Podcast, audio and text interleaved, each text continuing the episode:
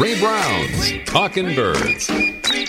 Made possible by the generous support of the Birdwatchers General Store, Orleans, Cape Cod. Birdwatchersgeneralstore.com. By Vortex Optics with the VIP warranty, their unlimited lifetime promise to keep you and your optic covered. Learn more at vortexoptics.com. And Quest Nature Tours, offering expert led small group tours for bird and nature lovers since 1970. Explore exceptional journeys around the world at questnaturetours.com.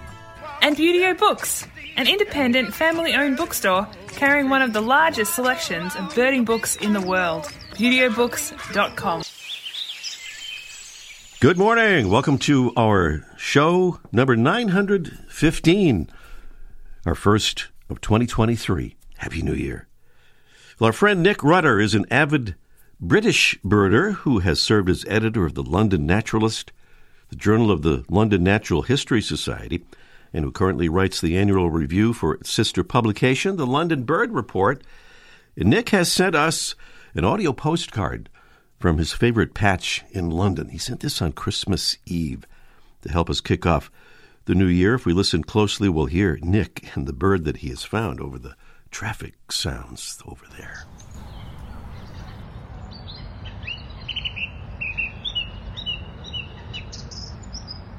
This is Nick Rutter from London, England, on my patch at Wandsworth Common, listening to a song thrush on Christmas Eve. They start to sing in December, and it's a sign that the days are starting to get just that little bit longer now. Best wishes to everyone for the holiday season. Short and sweet. Thank you so much, Nick. And I, I believe on our it's either on our website or Facebook page, I think probably both, we have a picture of Nick with our friend Candy Powell from Rhode Island. She and her husband were over there in London a couple of years ago, and Nick uh, took them out birding in the London area. We get a picture of that. By the way, Nick's daughter was here in the U.S. a few years ago. She visited Mike O'Connor's famous store on Cape Cod and purchased a Birdwatchers General Store T-shirt for her dad. And Nick says, quote, the T-shirt is still going strong, a quality product from Mr. O'Connor. Thank you, Nick. And uh, Mike, thanks you too. Well, it's Christmas bird count season. Christmas bird counts going on all over North America, Central America, South America, and beyond. And that includes right in our home territory of Massachusetts. And we're about to get a quick update of a bird count, a Christmas bird count, with our own Debbie Bleacher. She's out there in Sector 2 in the town of Sudbury, west of Boston. Good morning, Debbie. Good morning, Ray. And you've got a whole team out there, I believe, with you. Am I right? Yep, we have a small but mighty team. Yes, um, we have. Uh, yeah, go ahead. Oh no, I was going to say birding and flirting, right? Yes, um, we have um, the marvelous birder John Edmondson out here, and uh, my husband Peter Dane is our designated flirter. Yep, and me. Nice. And how about some birds? Sure. Um, we have seen. Let's see. Well, the, the, our most exciting find was a. Uh, uh, the sighting was a hawk, uh, sorry, a red-tailed hawk hunting low mm. at Assabet National Wildlife Refuge. It just, uh-huh. we heard a mob of chickadees screaming, and then all of a sudden this hawk appeared. It all great. right. There, there's yeah. a sound for you, yeah. And so the the count goes until what the fifth of January, if I'm if I'm right. So uh, folks could still sign up, but I think you were going to give a little plug for you know, maybe next year if it's too late to sign up this time, right? Yes, absolutely. The uh, Christmas bird count runs every year. Um, this, it, depending upon where you live, it can be any time between De- December 14th and January 5th. And you can sign up at uh, audubon.org and find out when it is in your area. Okay, something to dream about over the uh, long uh, winter season here. Debbie, thank you so much. Good luck to you and Peter and John with that birding and flirting and that Christmas bird count. Thank you. Oh, you're welcome, Ray. Uh, my pleasure. All right.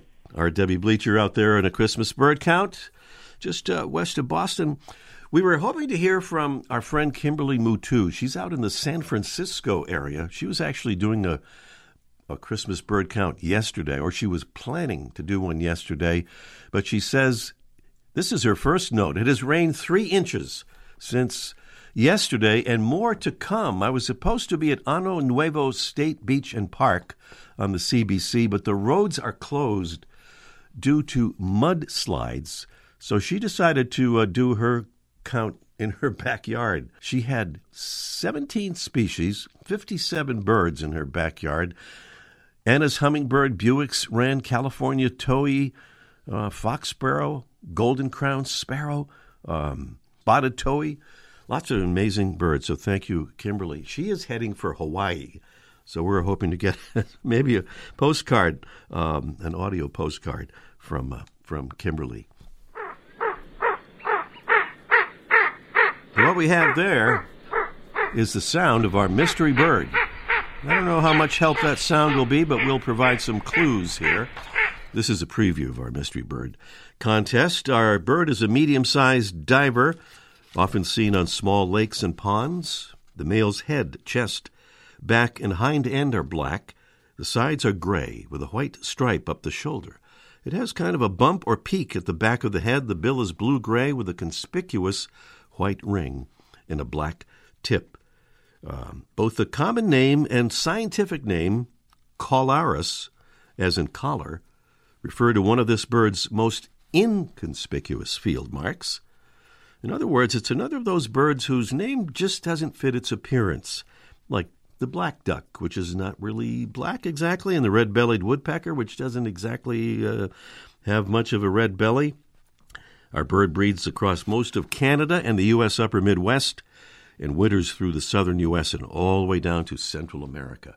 That's a preview of our mystery bird contest. As usual, we have some marvelous prizes, this time from Buteo Books and Mary's Gone Crackers. And if you win our mystery bird contest, you'll be entered in the random drawing for an HD optical system Vortex binocular. We'll be giving that away around Valentine's Day, and everybody who wins the contest between now and then will be entered in the drawing to win that beautiful prize, that beautiful thing there. A salute to some of our marvelous Talking Birds ambassadors helping us get the word out, and thank you to our friend from from our, our friend Alan Hale from Shipman, Virginia, and part of the Buteo Books family, and a bird tour leader. We had the pleasure of listening to an audio postcard that he sent us from Panama a couple of weeks ago. Thank you for that, Alan, and for becoming a Talking Birds ambassador. And thanks to Peggy Gerhardt from Madison, Wisconsin. She says she'd love to spread the word about the show to her fellow birders in Madison. She says, I'm a member of the BIPOC Birding Club of Wisconsin.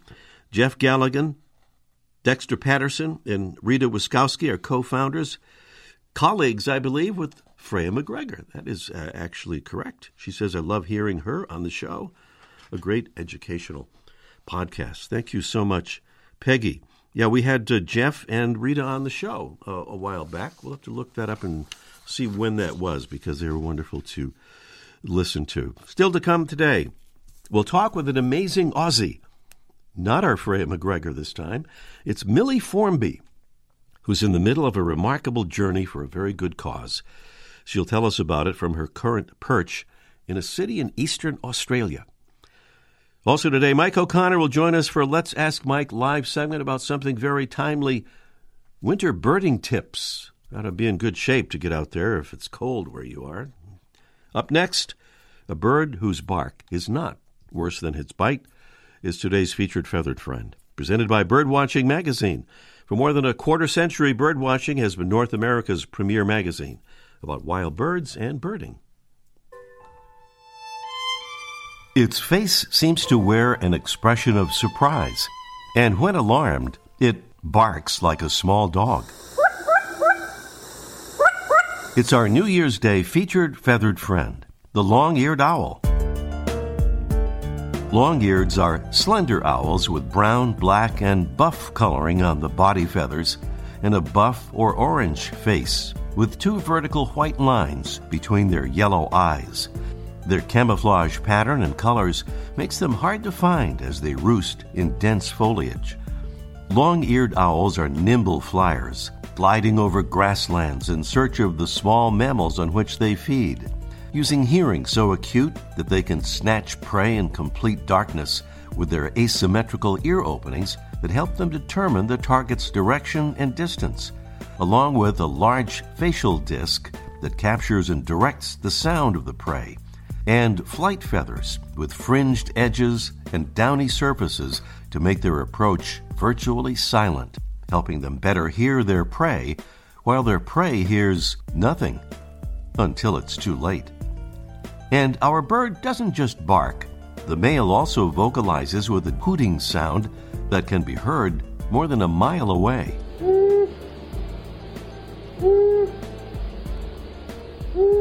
Asio otus, the long eared owl, today's Talking Birds, featured feathered friend. Welcome again to our first show of 2023, our show number 915.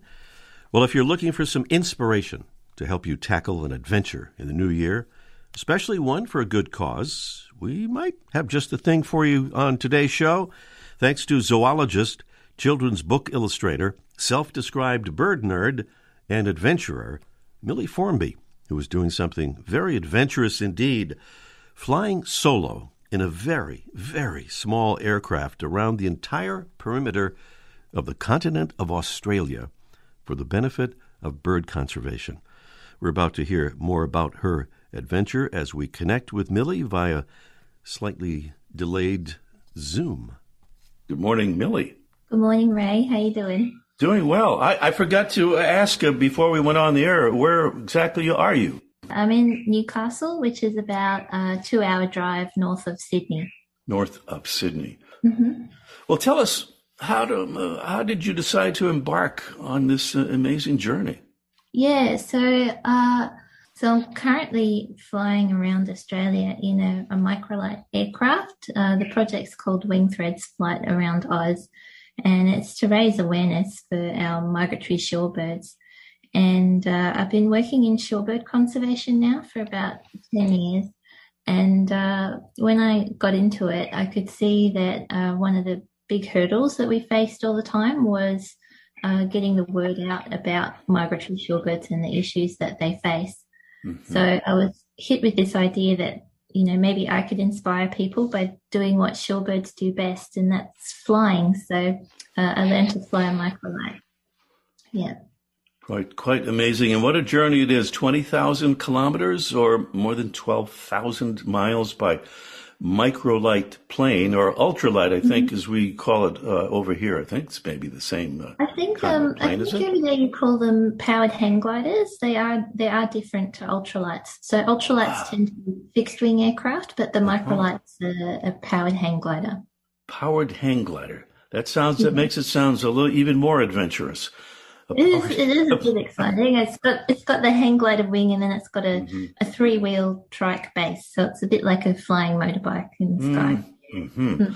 Well, I know you're not trying to break any speed records here because you're you're making lots of stops along the way at schools and libraries, uh, for example. Tell us about that important part of your trip.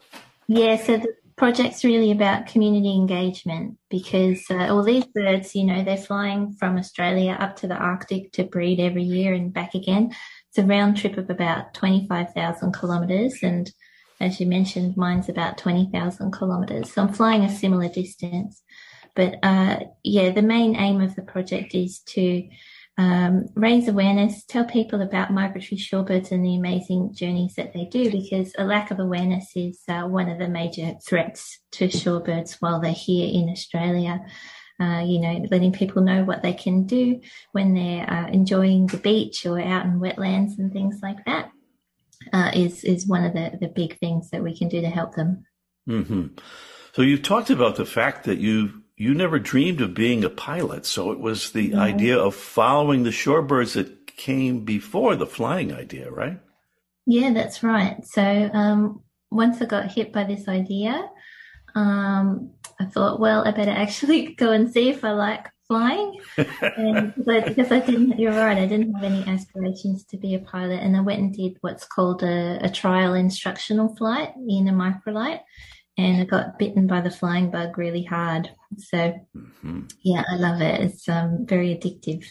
and uh, I, am not sure if I have this right, but will you, will you be the first woman to ever circumnavigate the entire mainland of Australia in the air? Oh no, that's not quite right. I think I'll be the first woman to do it in a microlight, but certainly there's been other female pilots who've done it before in different aircraft. Mm-hmm. But fifth in a microlight. That's pretty good. Uh, no, first in a microlight. I think. Oh, first in a microlight. Okay, that was the Yeah, don't stat. think I was- yeah, yeah. I don't stat, think any yeah. other women have done it in a microlight. Yeah. All right, yeah. What's your current prediction about when you'll complete your trip? Yeah, so I started in Perth in June of this year. So it's taken me about six months to get here to Newcastle. I thought originally it'd take me about six months to get all the way around, but um, I think it's going to take me closer to a year. So uh, I'm having a break here in in Newcastle for three months over the summer. Because um, up north here in Australia is what we call the wet season, and you get all the monsoonal rains. So I don't really want to be up there when that's all happening. So I'll, I'll start again um, in March. hmm You you have to have a lot of supporters, I'm sure, to make a trip like this possible. How how did how did that come about, and who do you have as main supporters? Yeah, so the project's mostly been crowdfunded. So I uh, ran a crowdfunding campaign in February of this year, and uh, had people put offer to you know pay different amounts to put logos on the aircraft as Mhm. well. That was one of the perks, and also sponsoring the flight legs.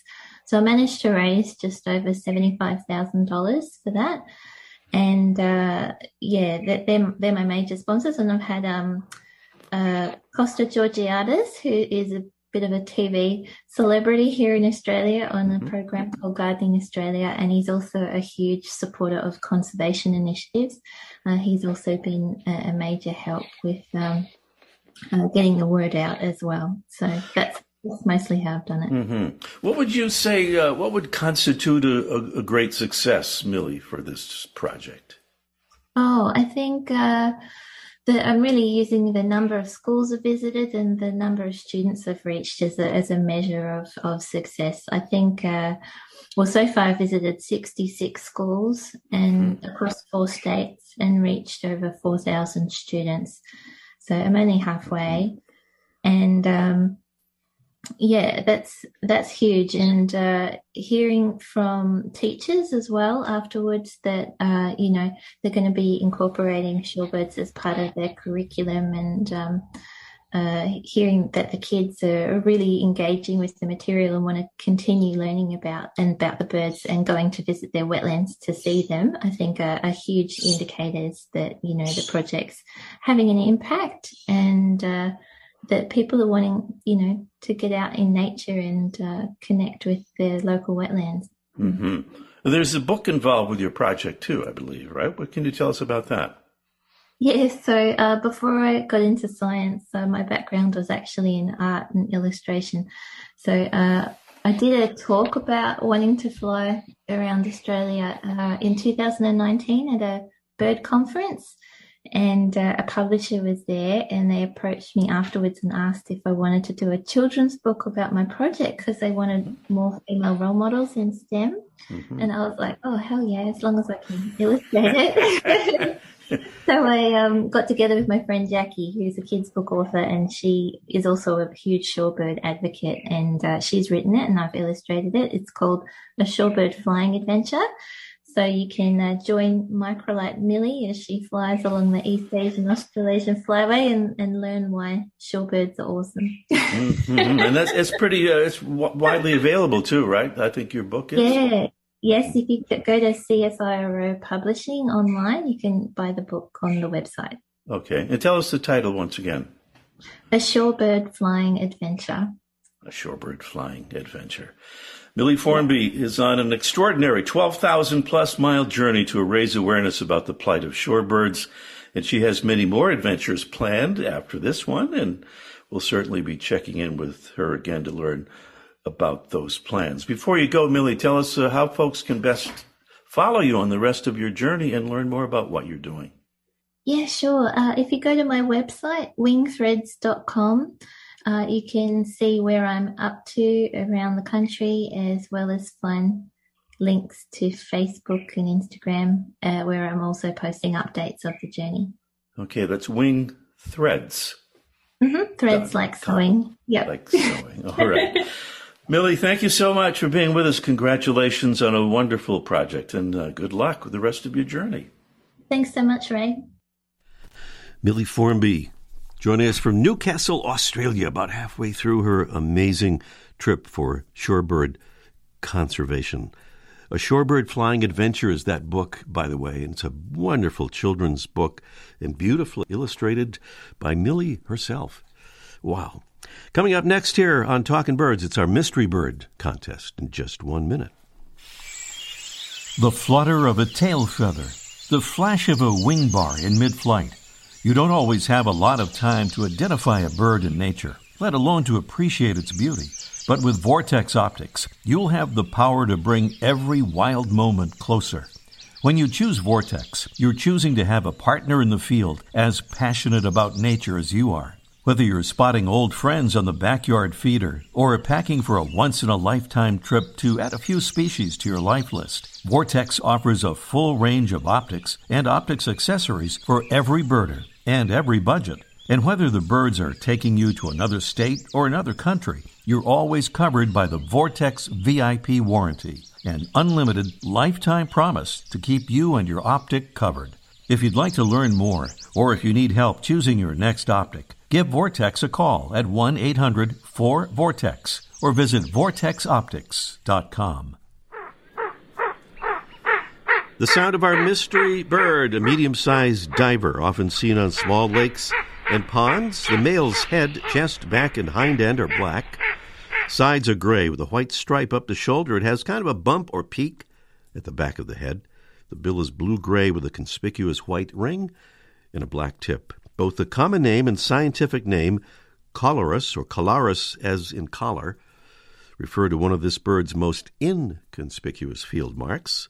It's one of those birds whose name maybe doesn't quite fit uh, the description the appearance of the bird, which breeds across most of Canada and the upper Midwest of the U.S., wintering through the southern U.S. and all the way down to Central America. That's our mystery bird, a $15 gift certificate for Buteo Books, home of one of the largest selections of birding books in the world, is one of our prizes, along with a month's supply of super seed crackers from Mary's Gone Crackers, the largest organic and gluten free cracker company in the U.S. We have a bonus prize standing by as well. And uh, right through the second week in February, every Mystery Bird Contest winner will be entered into a drawing for a beautiful prize from our friends at Vortex Optics, an 8x42 Vortex Viper binocular. It's a really super high quality binocular. So we'll show some love to the randomly chosen winner on our closest to Valentine's Day show on February 12th for a mystery bird contest. So that number is 781 837 4900. And in case you missed that, it's 781 837 4900.